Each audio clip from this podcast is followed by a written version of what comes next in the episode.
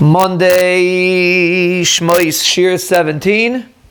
So we're continuing what we discussed last week, and the question is, what does a per- we were discussing kollel, and how does a person? Uh, we were discussing financial hardship. A person has to leave kollel. So someone asked, what is the what, what should a person do if he has family obligations? For example, a person family wants him to stay in kollel, even though he is holding by leaving Kollel. You know, if it's a monetary, well, there's really two ways to phrase the question. Let's say he really needs the money, and his family wants him to stay in Kollel, because for the family it doesn't pass for him to leave Kollel.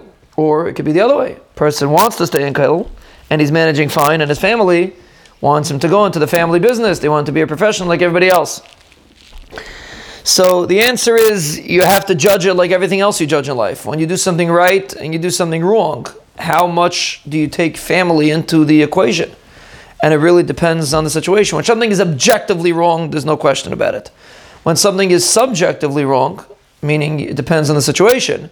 So if a person, let's say, can't make ends meet, and his family wants him to stay in Kollel, so if his family is willing to support it, we could discuss it. But if his family is not willing to support him, so it's very nice to uh, have opinions about somebody else you have to you have to make ends meet. But if a person could make ends meet, and he's fine, and he's still he's ready to go to work, and his family doesn't want him to, so that's it's a, it's a very good question, and it really depends on the person. And the answer would be that generally, a general answer would be that generally a person has to create for himself his own fortress and his own situation in order for him to be matzliach in any area in life. It's going to come to shidduchim. It's going to come to any area in life. You're going to have to be able to do things the way you perceive it. And you're going to have to be able to juggle your family obligations. So again, every situation is different.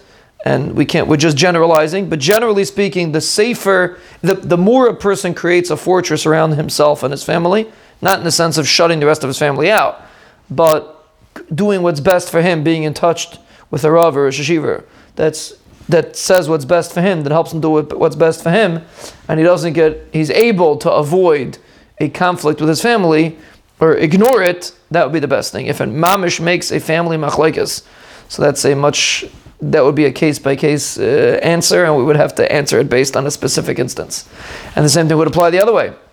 If the family wants a person to go to work, and it's making huge machlekes, that's a very very good question. You have to figure out what to do. But generally speaking, a person should try to create a, a, lot of family obligations is based on expectation. If you always show up to the chasana, or you always show up to the birthday party, and you don't care about night seder, so, or you do care about night seder, but you come anyway, so that you're always going to have to come. But if a guy says, listen, I have night seder, and I'm going to try to work around my night seder, and if it doesn't work, I'm not coming to many situations, so you'd be surprised if, if you res- many people will respect what you consider chashiv.